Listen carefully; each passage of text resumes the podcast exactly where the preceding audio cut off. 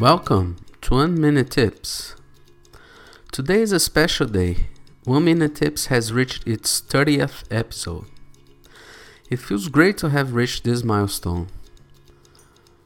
I know this may not mean much to you, but this is definitely a huge accomplishment to me.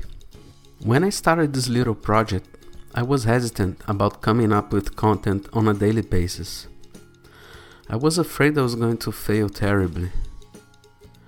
But I proved myself wrong, and here I am. It wasn't easy coming up with ideas for episodes.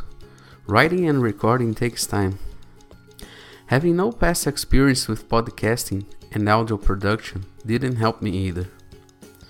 But I kept pushing it, and I'm very happy that I didn't stop. I'm enjoying this experience and I don't plan on stop anytime soon. I'm learning while sharing about the stuff I love. It's a pretty good deal, isn't it? I couldn't finish this episode without a big thank you. It's amazing being able to make a positive impact on a total stranger's life. That's more than enough reason to keep going.